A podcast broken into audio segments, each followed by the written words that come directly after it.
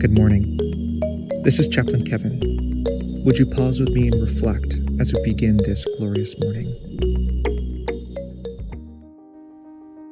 Today, we celebrate Martin Luther King Jr., whose mission was equality and whose purpose was peace. This morning, let us pray one of his prayers to honor him and to keep his dream alive. Let's pray.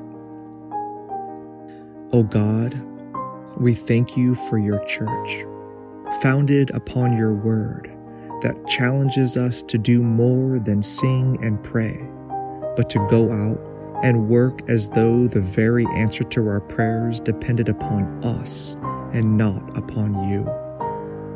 Help us to realize that humanity was created to shine like the stars and to live on through all eternity. Keep us, we pray, in perfect peace. Help us to walk together, pray together, sing together, and live together until that day when all of God's children, black, white, red, brown, and yellow, will rejoice in one common band of humanity in the reign of our Lord and our God, we pray. Amen.